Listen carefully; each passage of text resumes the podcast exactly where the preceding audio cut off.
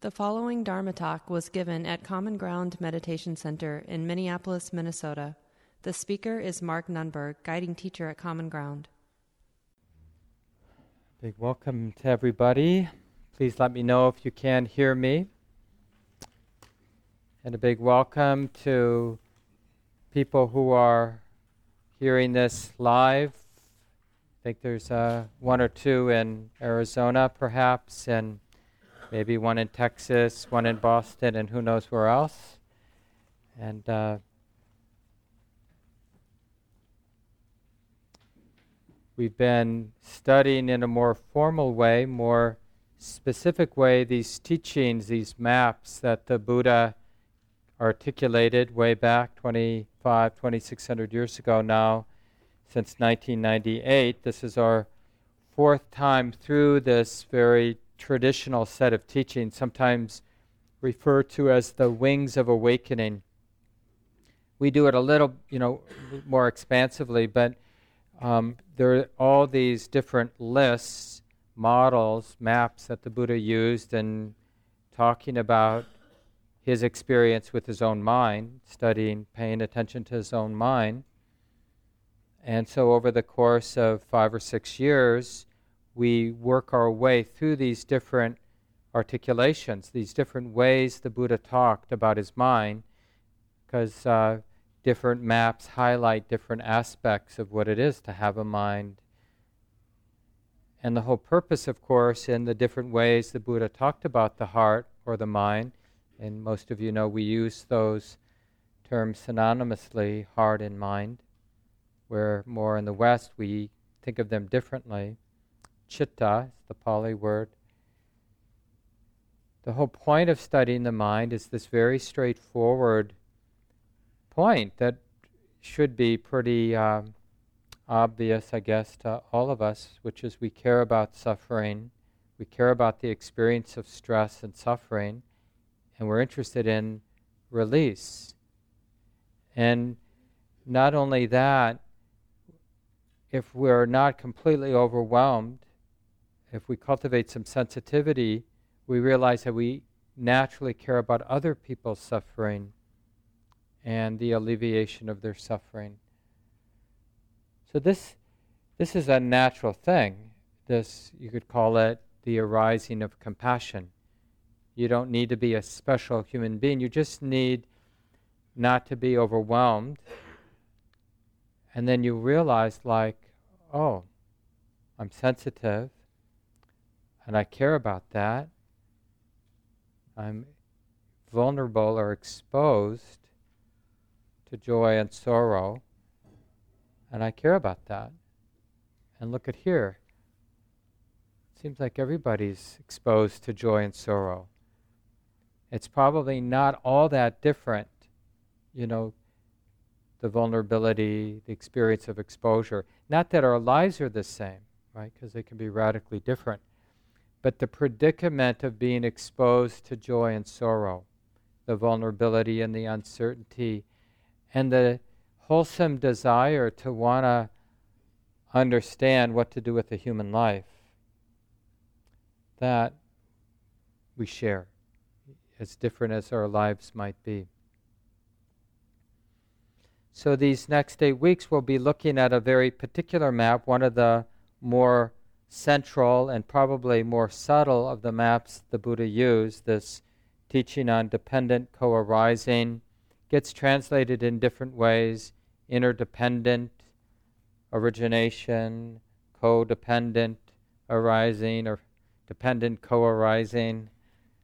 But it's really the Buddha's um, attempt, right? Because he had his own experience observing his mind, paying attention, deepening his understanding of his own mind and heart. And then he had to articulate it using language so that whatever insight, whatever understanding he had, he could support other people having the same deepening of understanding of their own mind, right? So the articulation is never perfect, right? It's an abstraction but it's better to have that map than to like how, what's the likelihood that we would have come up with the same insight without some pointing out instructions by our wise, you know, folks before us, from the Buddha on down, where really we benefit from having these instructions, but they're not perfect. So that's why the course is set up that we hear, you know, we try to read some of the actual discourses, and of course we'll read, study, and some of you more than others, right, depending on how much time you have in your lives, you know, but I'll be sending out some materials. But the idea is to take in the information from the talks and from the study that you do, and then apply it. Use those pointing out instructions to look at your own experience, present moment experience of the body and the mind, with the purpose of understanding or seeing what you haven't seen and understood before, seeing more clearly. Buddha, knowing Dharma, right? Waking up to the way it is.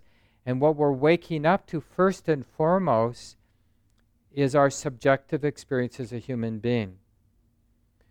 Because if you look at the problems around us, the suffering in the world, the racism, the sexism, the economic inequality, the ways that power are you, is used to oppress others, take advantage, not just of other human beings, but other species on the planet, the planet itself.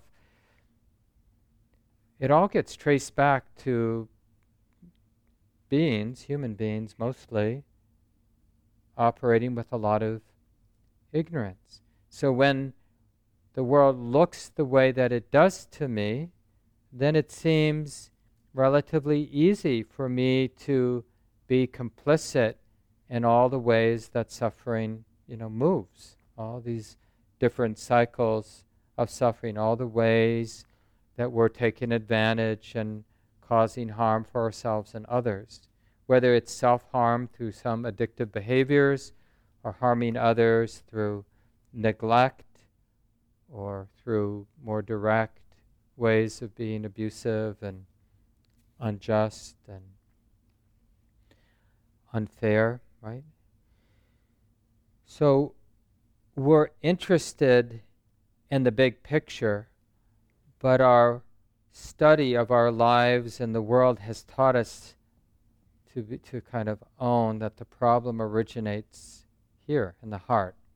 The Buddha once described it as realizing this thorn deep in the heart. And as long as that thorn remains unseen, human beings flop around like fish out of water. If you've ever seen that, it's heartbreaking. You know, when you see an animal struggling to be alive, to stay alive, it's heartbreaking. Something deep in our heart knows what that feels like. You know, when we see a fish flopping around at the bottom of the boat or whatever, you know, there are many examples. We know that life, you know, we know that life wants to continue, that beings want to be safe, beings want to be comfortable. And this is our predicament. And what do we do with it? Mostly, what we do with it is we are willing to step on each other's toes to get to the top of the heap where we think we're going to feel safe. But the trouble with being, even if you get to the top of the heap, the trouble with being at the top of the heap is you have to work hard at being all unaware of all the people you had to climb over to get to the top of the heap. And you have to somehow be in denial of all the people who are trying to get you off of the top of the heap right? So, as long as we think that safety comes from having something, then death is haunting us. And other beings who have less, the, our idea of other beings who have less, is haunting us. Right? It's hard to be really completely at ease, completely open, completely free as long as our heart, our mind is pursuing happiness through acquisition, whatever that whatever we're trying to acquire. Safety by having a gated community around us, or safety by having a really healthy body. Right? Because old age is also haunting us, and illness is haunting us, and the tenuousness of our relationships is haunting us. If you haven't noticed, it's not easy for people to stay in relationship, especially intimate relationships, right? Even the best of them are somewhat tenuous. They're not perfect. Anybody have a perfect relationship? No. Oh, yeah.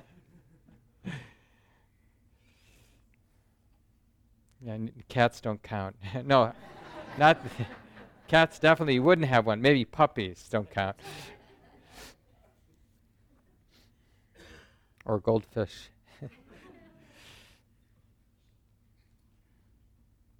so, uh, part of what makes this work, even as the Buddhist studies class has grown, some of you have been doing, you know, this may be your third lap through the five or six year curriculum. Now it's about a six year curriculum. Um, but part of what makes it work, even though we're a pretty big group, is that this is different than other programs at Common Ground. We ask people to make a commitment to the group, mostly, to the study, to the practice, to the small groups that we do every other week for the last half an hour. So just keep that in mind. And we want people, uh, we, you know, normally we don't have prerequisites, but we do for this class because we want people who are not just going to hear the teachings and appreciate the teachings, but are going to apply them. So people who have a sitting practice. Now, all that means is you understand the value of sitting still for, if not every day, you aspire to sit every day. You may not sit every day, but you want to sit every day. And you're probably sitting more than a few times a week, right? Preferably every day. But I don't want to make the, that criteria hard and fast. But the idea is like that's your laboratory. Now, it's easy to say, no, no, I practice all day long. That's really ideal. But it really helps to formalize. But I especially practice in those 30 minutes where my cell phone is off and the people I live with know to leave me alone and the dog is in the other room, right? And it's just me, right? It's just this body and mind. It's just the sensitivity being sensitive to the body and mind. Because then we're really taking advantage of the laboratory of our life. So that's part of the commitment to the group that every week, many days of every week for the course, you're going to be putting aside some time. I'm not telling you how much but that you're putting aside some time to reflect on these teachings. And I'll be giving you some examples of how you can do that formal reflection with the guided meditations, which will be recorded so you can even use them at home. They'll get up, you know, three to five days after the Monday night class, so you can then listen to, re-listen to the talk or listen to the guided meditations or if you have to miss because of business or family obligations or you get sick, totally okay. But if you can come, the commitment is you don't not come. You don't stay home because you don't want to come. Right? So if you sign up for the class, if you decide you're going to do the class, then if you don't have a business obligation or have to do something with one of your immediate family members that it just doesn't make sense to get out of or you're not sick, then you come to the class. And uh, so the other uh, prerequisite is that people have done some retreat practice, including half day retreats. And it's just a made up criteria. So the idea is that you really, you, you've already been around a, enough to know that this general path of Buddhist awareness practices really makes sense in your life. You feel drawn to it. So if you're here tonight and you haven't ever done a Buddhist meditation retreat, not necessarily in this lineage even, maybe you did it at a Zen center or at a Tibetan group a while back, then let me know and we'll find a way for you to start doing some retreats. There's a half day retreat coming up on the first Saturday in February. There's a day long the last Saturday of January or the second to last Saturday. I forget when it is, but it's coming up at the end of the month. So you can get one or two in this course, and that shows that, yeah, I'm connected to this practice, I'm committed. Just see me if you have any questions about those prerequisites. And then just because sometimes it can feel a little exposing, and for some of you know people who are more shy or whatever, reserved, the every other week small group meeting can seem a little like too much, and you might want to sneak out. But that's part of the obligation is that we show up for these small groups. So week two, week four, week six, week eight, the last half an hour, I'll break you up into groups of three. It's a great way to start meeting other people in the community and it's a great way to say something about what you're learning or what you're sensing is getting in the way of learning, right? What you're finding frustrating. That's also learning, right? Seeing what's in the way, seeing how you hit the same barrier, but now you're interested in the barrier. You know there's a barrier, you know there's a habit that the mind keeps bumping into. That's really good to share with people. Right? It normalizes that there are obstacles to practice for the other people in the group. And some people, you know, come in with some notes, and some people I usually have some time for you to reflect so you have something to say. But basically, the most important thing to say is what's real in your actual practice of using your mind to look at your experience as a human being, right? Using, to whatever degree you have some stable present moment awareness, what do you learn?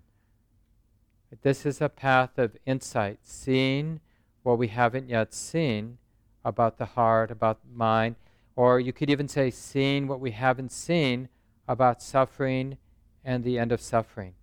And the material for this particular course is really directly about that because dependent co arising is the Buddhist attempt to map out how is it?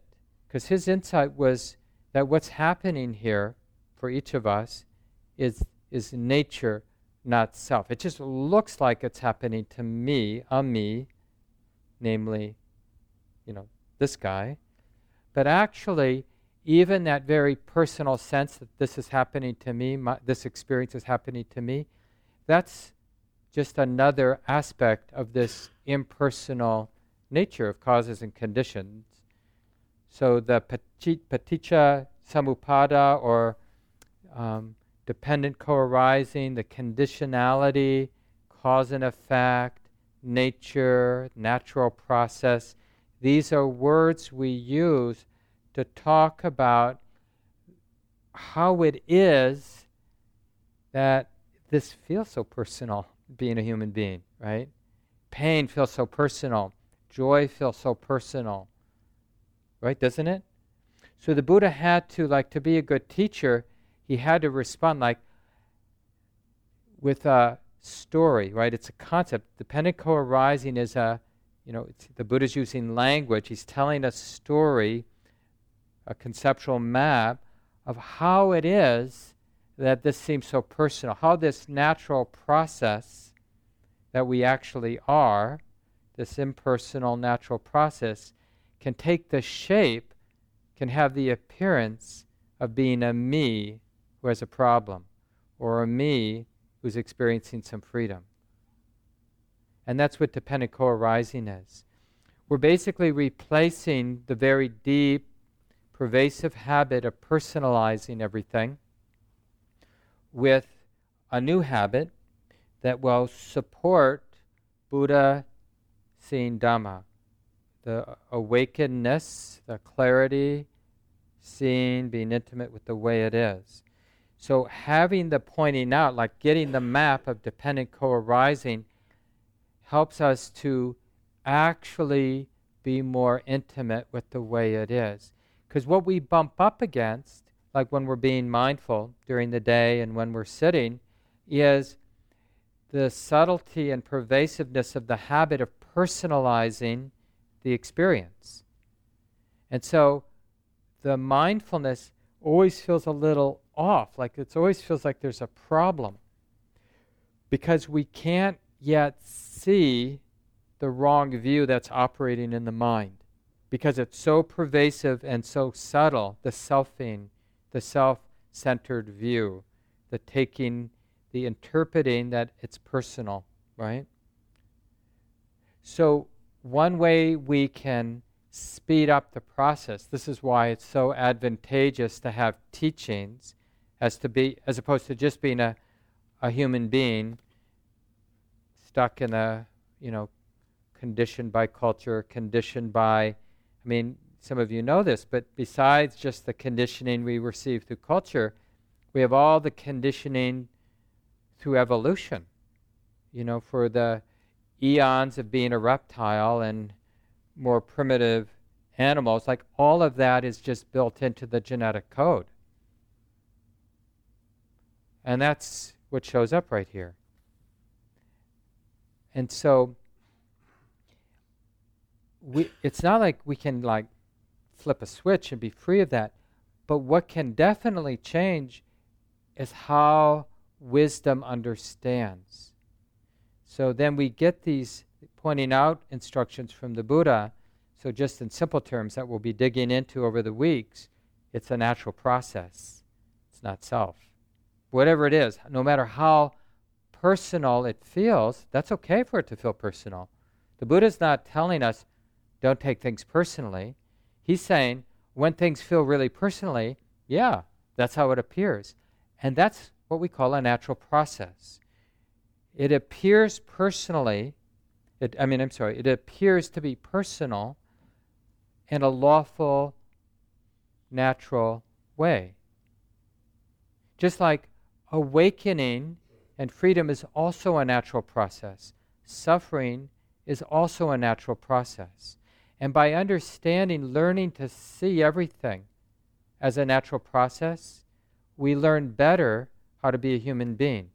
The problem, what gets in the way of being a skillful, kind, compassionate, engaged, alive human being, fearless human being, is that we're misinterpreting. We're coming at our life with the wrong idea.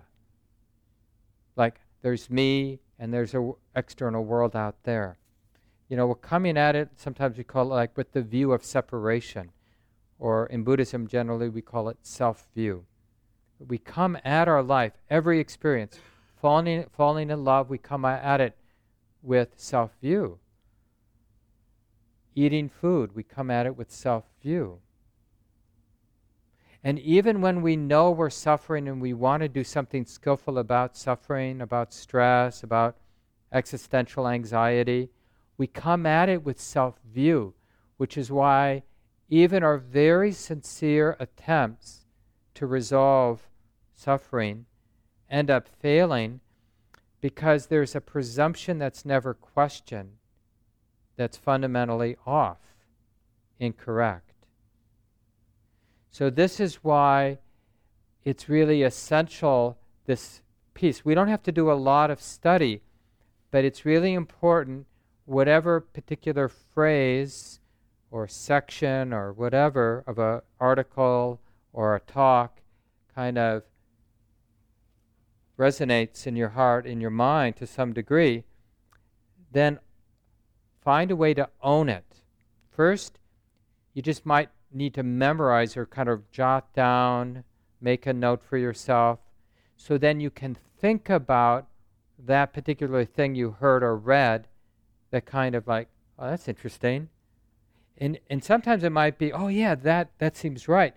But other times it might be the thing that really seems wrong. Oh, I think the Buddha was wrong. I, I agree with the Buddha a lot, but here he was wrong, right? Then that might be the thing you hold on to and you work with.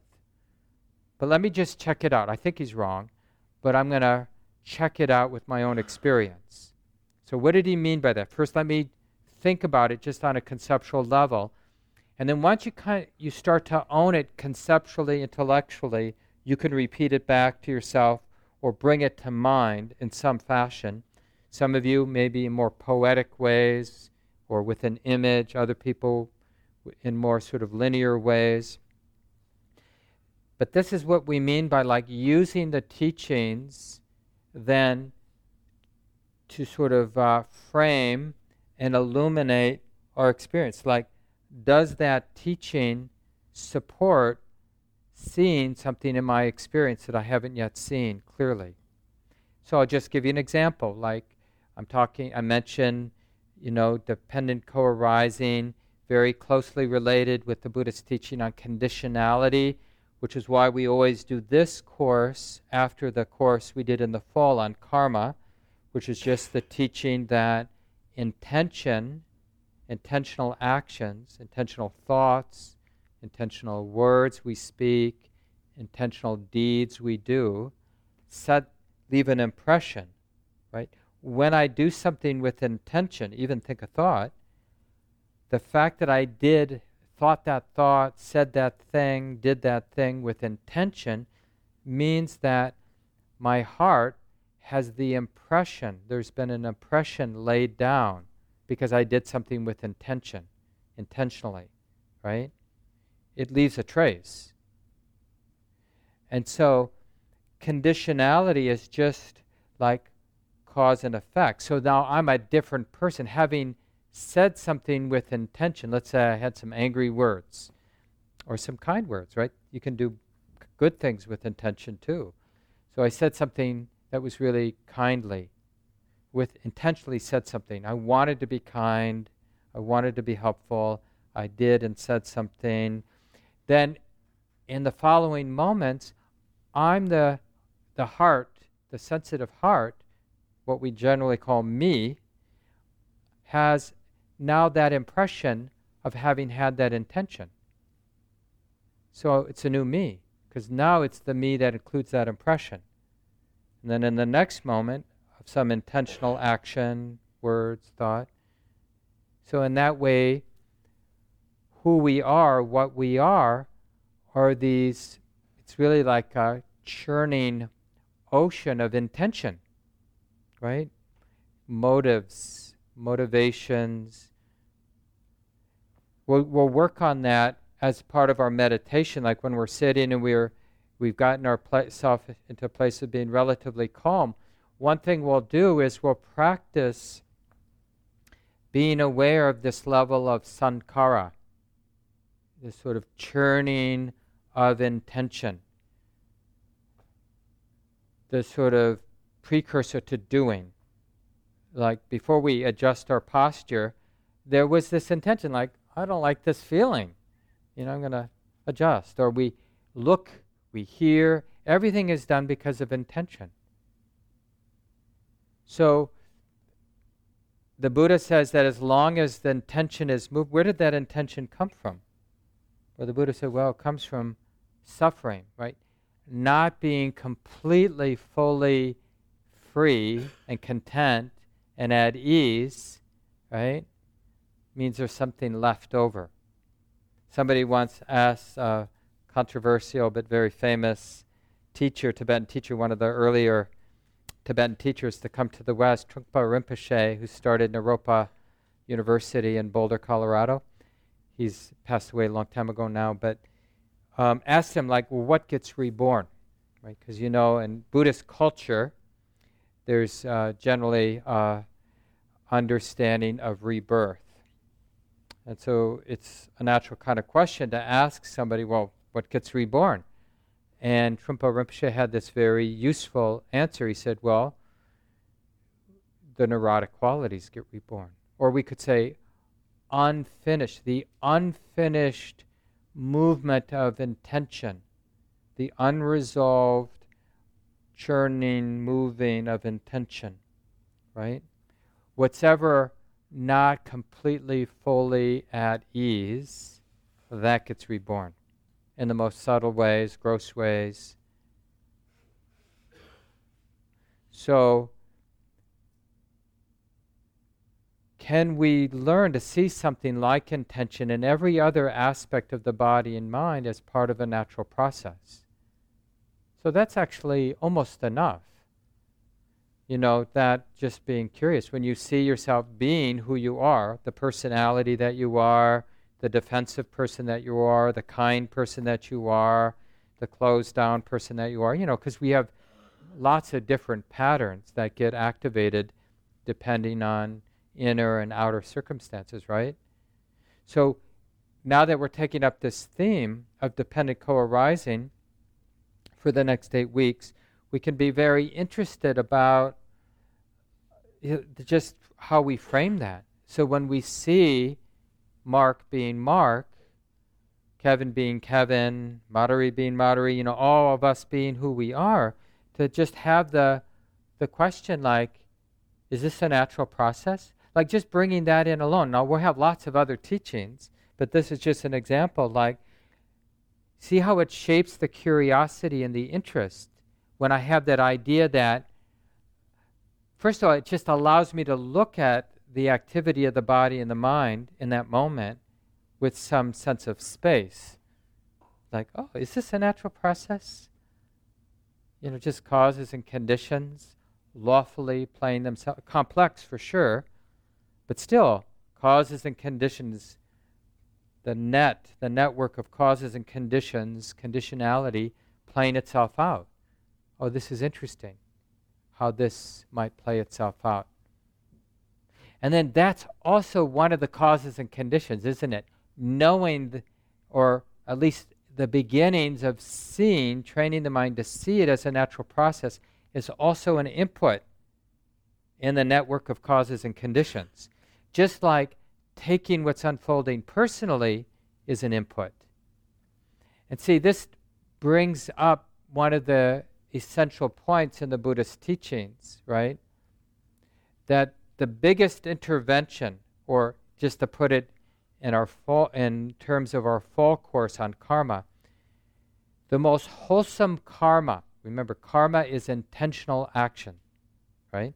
So the the most wholesome karma, the most wholesome action, is the activity of seeing things as they actually are. And you could say the most unwholesome intentional action is to continue to see things erroneously as self or to take things personally. Because all of the hate, all of the injustice, all of the greed, all the ways that human beings shut down, deny, close down, turn away, comes out of the self view. So when we're moved by the enormity of suffering in our world and in our hearts, right? Then, if we really are motivated, then we have to address the essence of the problem, which is there are a bunch of us dancing around this planet, seeing everything in terms of self, self and other.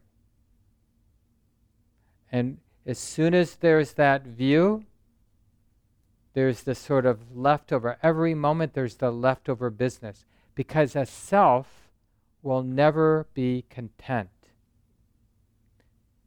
Right? Because it's built on an erroneous foundation of separation. And somebody, uh, somebody who conceives of themselves as being apart, right, existential anxiety is built into that idea of being a somebody apart.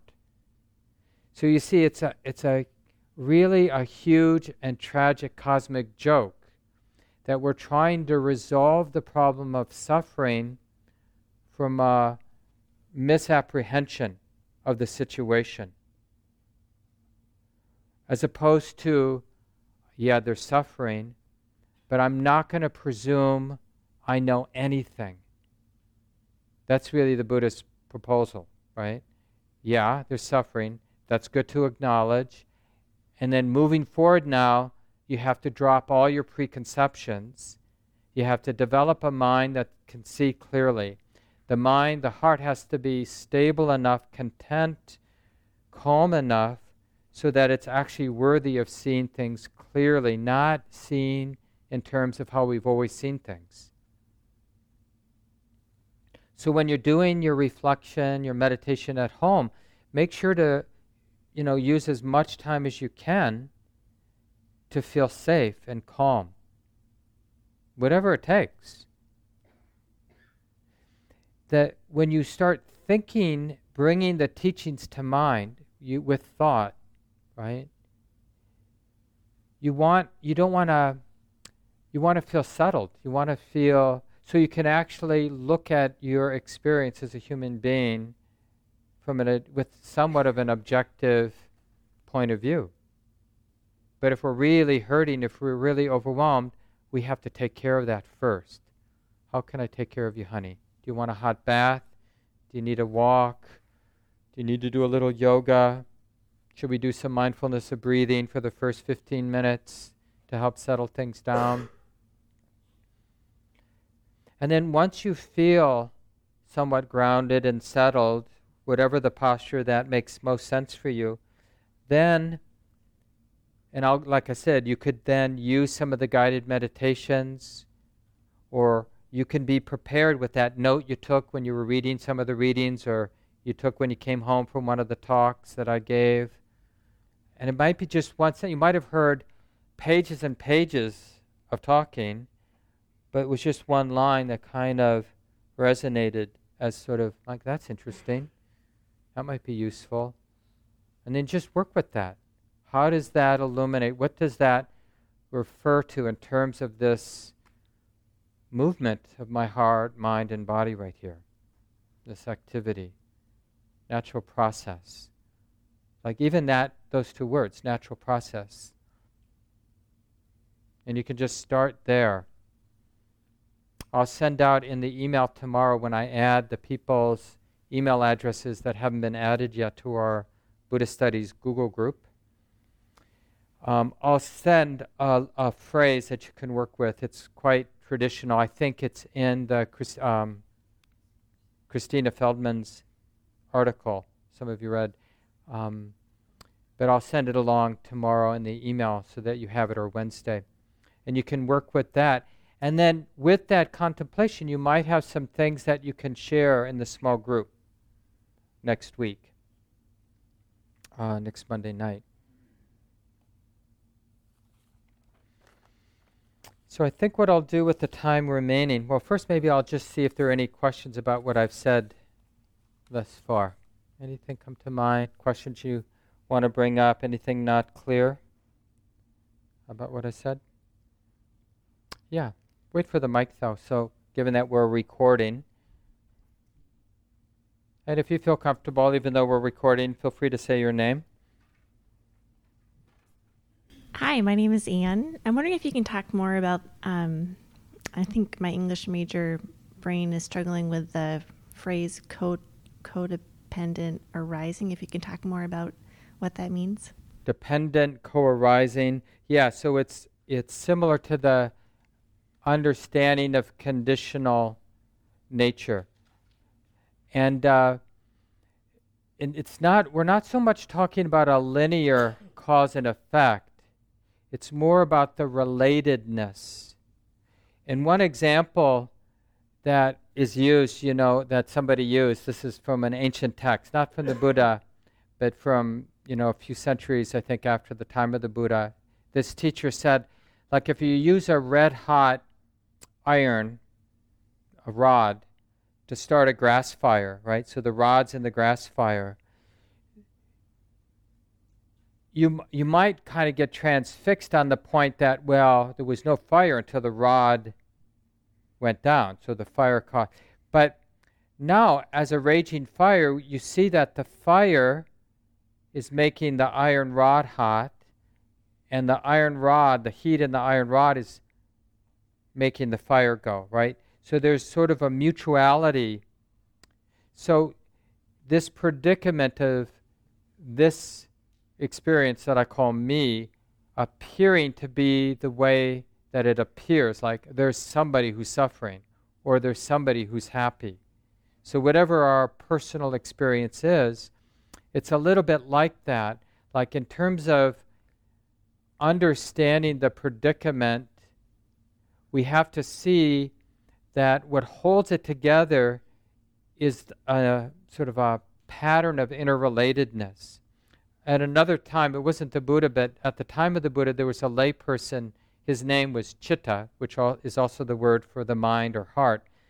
And he was talking to some monks, evidently, after their main meal of the day. They eat in the morning, their one meal of the day. And then they often, because they're together when they eat, they often talk about the practice for a while before kind of going to their separate practice places for the rest of the afternoon and evening. And so that he was there in this Dharma discussion with some of the monks, and he had a lot of wisdom. And uh, they were trying to understand, like, where is this cause of suffering? And he, he gave this simile of a yoke, like when you have two um, horses or two cows or ox and, and pulling a cart, and they put that wooden yoke between the two animals. And the question this layperson asked the monks, because he was trying to make this point, said, like, would you say that this beast is a fetter, is a burden to this other beast, or is it this beast that's sort of oppressing this beast? And of course, the answer is no. It's not. It's not one of the animals is burdening the other. It's the fact that they're tied together. So what? So the problem isn't that we're s- sensitive. And the problem isn't that there are objects that we're, uh, experiences that we're sensitive to. So it's not the world that's the problem, and it's not the fact that I'm sensitive that's the problem, because that's generally what we do. We either want to numb out because we think it's that I'm sensitive. So if only I just crawl under the covers, close my eyes, pretend I'm not experiencing, I'm not part of the world, or get rid of the problems out there, need to fix the messiness of the world, which is generally what causes a lot of the suffering, right? That's what we call hateful, oppressive action, is when we want to get rid of the problems out there. We take advantage of each other. It's like, well, if I could just get rid of you, you know, or fix you, or whatever it is that we see as the problem. The problem is the yoke. It's the misunderstanding. It's what, how the mind understands the relationship between sensitivity, seeing, hearing, touching, feeling emotion, feeling thought, or having thought. Right? So we're, whatever this mind, heart is, it's sensitive to those six things. Right? And so there's a relationship between sensitivity, knowing, you could call it, and what's being known. And that's the problem. So dependent co arising is really about the interrelatedness between sensitivity and what sensitivity is sensitive to. And that's a conditional arising. So what we're taking that experience of sensitivity being sensitive to changes everything. Now, we know this, just to kind of ground this in some more practical example. We know this really well, those of us who've been sitting, because we're sitting, and if it doesn't happen to you, just sit longer, because eventually it gets painful, right? Maybe some of you in the first 30 seconds, right? Actually, a general trajectory is it's painful and then things settle down, and then it isn't so painful, and then it eventually gets painful again. That's kind of a normal trajectory for a sit, right? Because we sit down and we got all this sort of bound up tension in the body from the day, and that's what we feel when we first sit down. But then, you know, things settle down, the body and mind relaxes if we're lucky, and we get a little time when we feel relatively chilled out, and then it gets painful again.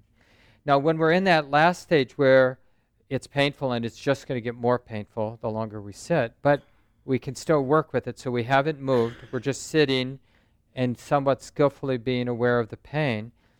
Then we can really see that this is this perfect example of there's sensitivity, there's knowing, and there's painful sensations being known, right?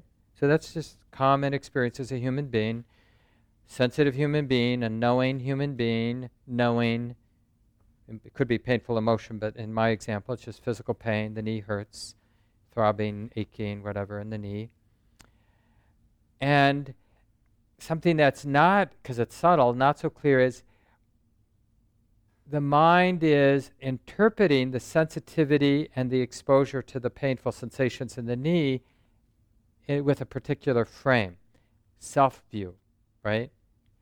And from with that yoke being attached, taking the sensations personally, then there's the birth of a suffering human being.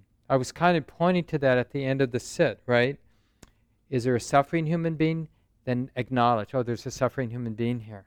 When there's not a suffering human being, then acknowledge that. That could be like one of those little things you write down that, oh, once I get settled, once I have enough calm, I'm just going to get interested. Is there a suffering human being? Then get interested in that. Is there a not suffering human being? Then get interested in that. Right? So the dependent co arising is how, subject to the view, the understanding, it's like this. When the understanding is different, then this isn't there anymore. There's a different this, right? That what any moment this is, is conditioned by the view, right? It arises interdependent with that view. Whatever reality you're having subjectively right now is a dependent co arising, right? Dependent on everything being there the sensitivity, the object that the sensitivity is sensitive to, and the way the mind is framing, understanding that exposure, sensitivity, knowing something, right? Who we are in that moment is dependent yoked by all that. And we can't really change the sensitivity, and we can't control a lot of what we're exposed to, right? But we can definitely begin to play with how we understand the experience of knowing or the experience of sensitivity. And that's really what this course is about. Really getting interested in how we understand, how we frame the experience of sensitivity, being a sensitive human being. Something is being known. That's what it means to be a human being. Something is being known. And if we can keep it that simple, you might realize how much freedom is really available. But when something gets added to the something being known, then there can be a lot of suffering, which we also know in our experience. Yeah, thanks for bringing that up. It's okay if that's not clear or doesn't make sense, by the way. This is, like I said, it is subtle, and be, just be in a minute, uh, Helen, because one thing I wanted to say tonight there was a time when uh, Ananda, who was the Buddha's cousin and his attendant, who kind of took care of the Buddha, he was much younger than the Buddha, said to the Buddha that, you know, how, it, how much value he's found with the teachings on dependent co-arising. And, you know, as, as sort of subtle as it is, I, I really feel like I get it. And the Buddha said, don't say that. Don't say that. subtle is this teaching. You know, profound is this teaching. All of this suffering comes, you know, that we see around us and in us arises because of the not understanding of this. Well, ever since you said about us moving, you know, I've been watching, and like every two seconds or three seconds, there's another sensation that I don't, you know, that is uncomfortable. But it's if there isn't anything added, it just changes so quickly, or even it changes, or another object is known. But is it the I like and the I don't like that we add? Is that what causes the sense of self, or is there something more? Well, that's for each of us to figure out, right? And th- that's really what we're doing is seeing how the like so whenever there's an appearance of marked suffering in our experience as a subject, you know, subjective experience as a human being, whenever it feels like I'm suffering, the appropriate response is to get interested in that as a condition as a conditional arising or a dependently that it's dependently co arising. And so, what are the supporting causes? So, when that support isn't there, then Mark as a suffering being isn't there, right? Because it's not like we can get rid of the sensitivity, and it's not like we can get rid of the world that we're sensitive to. So, what is in play for us? Right? And that's going to be right there in the moment because how we're understanding, how the mind is understanding, is in play. The yoke is right here in our own heart and mind. And here's the important thing it's arising in each moment. So even if you feel like you're really locked in, you're really attached, you really don't like the knee pain, right? That attachment, that framing this painful sensation as mine, or you called it the not liking of it, right? Yeah, that might feel like locked in steel in that moment. But the not liking only lasts, like you said, for a moment. So part of it is realizing that the yoke isn't what it appears to be. It always feels like when something feels personal, it always feels like, because we've done that so many times, the groove is quite deep, but it has to be re, uh, uh, renewed moment by moment by moment. So all we need is one moment of not doing that, and the mind has an insight. Or when I don't take this knee pain personally, when I don't bother to construct the attachment to the idea of not liking it or l- wanting to be free of it, then all of a sudden it isn't a problem. Then that, that throws a whole wrench into the habit of selfing, right? Because the mind has just had a little glimpse of the reality of non selfing, non grasping. And that's called insight, right? The mind has seen something it hasn't seen before. What is this experience of being a sensitive human being in a world full of sense contact? What is that without grasping, without attachment, without liking and disliking? So we're doing all this work to start having little glimpses of the reality of non grasping. And then that opens up the possibility to the mind, right, a taste of freedom. Oh, or maybe being a human being doesn't have to be a heavy, a psychically heavy adventure. Maybe it can be a really free adventure full of love and engagement and and responding, doing the next thing in a really free space. Even when things are really difficult even when things are really beautiful. Because we have a very strong idea that life's a struggle and then you die. Or something happens, you know, whatever one's belief system is. But, but the question does it have to be heavy just because there actually is pain and suffering on this sort of relative sense, in this relative sense? Does the heart have to be burdened? Now, that's why we have to begin with a lot of humility. That's why we have to be, we need the humility in order to play with the teachings. If we're pretty sure that being a human being sucks, we're not going to play with the teachings. We're not going to really bring a fresh, curious mind to these teachings because we just want to be saved or something. Yeah, do you want to pass it back? My name is Mary, and I think what's hard for me sometimes with this is seeing the suffering that's happening in our world. And so, what do we do? It's it's it's arising, and there's suffering there, and how do we use these teachings to help us eliminate some of the suffering that's caused from yeah. classism, racism, yeah. sexism, all you know, all that. And there, so uh, as you know, there's not going to be one way.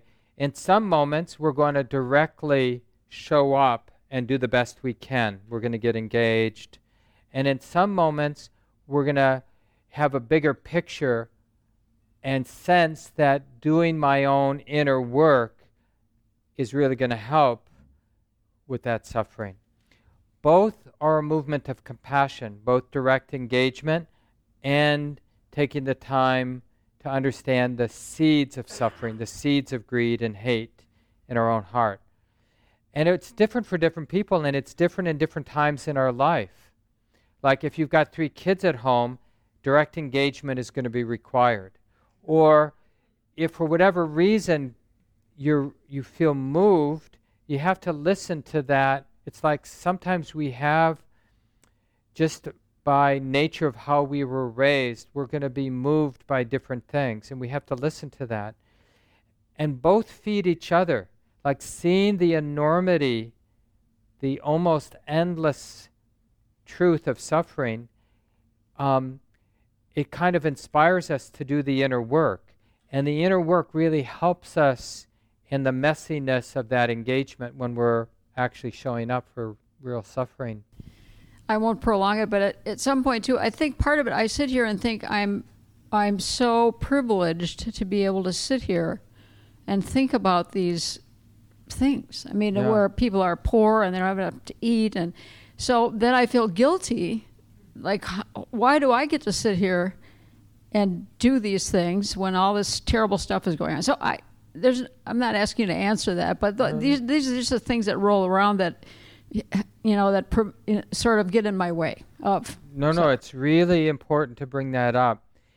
And again, we have to find that answer to ourselves because you can use really good spiritual practices to avoid what needs to be done in the world. And we can use engagement in the world to avoid this deeper spiritual healing that we're called to do, but it seems too hard. So we're going to go deal with racism, you know. I mean, ironically, people, we can use everything unproductively. We can, on the surface, it may look like the person's doing great work, whether they're sort of doing the inner work or doing the outer work. But we only they can really figure out whether it's a bypass or really kind of doing what needs to be done in that moment. And often the you know are we doing what's easy or are we doing what leads to the most learning? Right? So if we think that uh, avoiding the hard thing is the easy way, you know, that, that's a, that's can be useful because sometimes it's easy just to get swept up in things and keep engaging something, but really all we're doing is perpetuating greed, hatred, and delusion because we don't have enough clarity yet to really be helpful. But I don't think it's an easy answer, and for sure we shouldn't be judging what other people's choices are. We should just take responsibility for our own that dance that each of us have to have between outer engagement and, and inner engagement with our what we might call our spiritual life. And when we're doing the outer engagement, it needs to be framed in terms of understanding our heart. And when we're doing the inner engagement, we need to see it as a radical way of addressing the suffering in the world.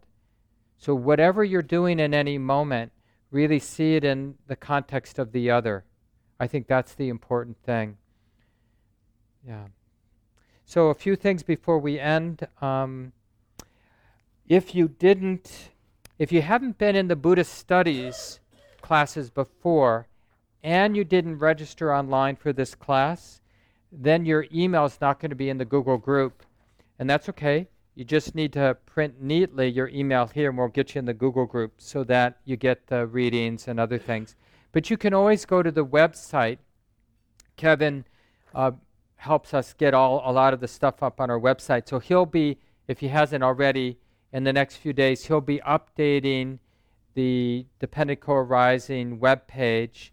And the way you get to it is go to our website, look under resources. When you click that main menu item, you'll see Buddhist studies there as one of the items under resources. And the front page of that, the first page of that, will be readings. And then once the recorded talks and guided meditations are up on the internet, there will be there too. And you can just go to that place. But uh, if you want to get in the, the Google group, make sure your email is here But if you did register or if you've been part of this before, we already have your email, so you don't need to put it there, and that will save us work. Santikaro's coming this weekend, a wonderful teacher. One of the texts that I'm highly recommending for those of you who want to dig deeper is this book on dependent co-arising. Santikaro, who's going to be teaching here this weekend, he translated and edited this book by a very well-known Thai Buddhist monk, uh, Ajahn Buddhadasa, one of the more influential monks of the 1900s in Thailand. And so that's uh, one resource that I sent out in the initial email. I'll resend that, like I said, in a day or two. So he'll give a talk on Friday night, workshop on Saturday, community conversation on compassion on Sunday. All that's in the online calendar. You can find out about it. Um, I think we're set for a program host. Who's going to be hosting next week? Do we have someone who's going to be doing it next Monday? Our program host? Okay. Great. And then the last thing I just want to bring up as we end our time together is um, a couple people in our community, people who are regulars in our Buddhist studies, have lost somebody recently, and it's just nice to kind of offer our good wishes for those people. So, Rebecca, her husband, who she's been caretaking now for a long time, Steve, right? Is that his name? Yeah, passed away about a week ago. 10 days ago. And then Kevin Sullivan, a lot of you know, he often sits over there, gray hair. He just was out in Vermont. His mother just died a few days ago and had a very close relationship with her and fortunately was able to be with her in those last days. So we could just bring Steve, Rebecca's partner, to mind, and Kevin Sullivan's mother, and all of our fellow human beings who are letting go of this life, have let go of their life. And whatever that is, that mystery of passing on, we can wish them, may the deepest wisdom and love protect and guide you for whatever's next. And we can happily share whatever goodness there is in our lives, all the ordinary moments of generosity and patience, and even being in the class and doing our practice, whatever blessings there are in our lives, whatever goodness there is in our lives, may all of this goodness support suffering beings, be a cause for happiness and peace and freedom from suffering for all beings without exception. So may this be so. And thanks, everyone. Look forward to seeing you next week. This talk, like all programs at Common Ground, is offered freely in the spirit of generosity. To learn more about Common Ground and its programs, or if you would like to donate, please visit our website www.commongroundmeditation.org. Thank you for listening. To learn how you can support the teachers and Dharma Seed, please visit dharmaseed.org slash donate.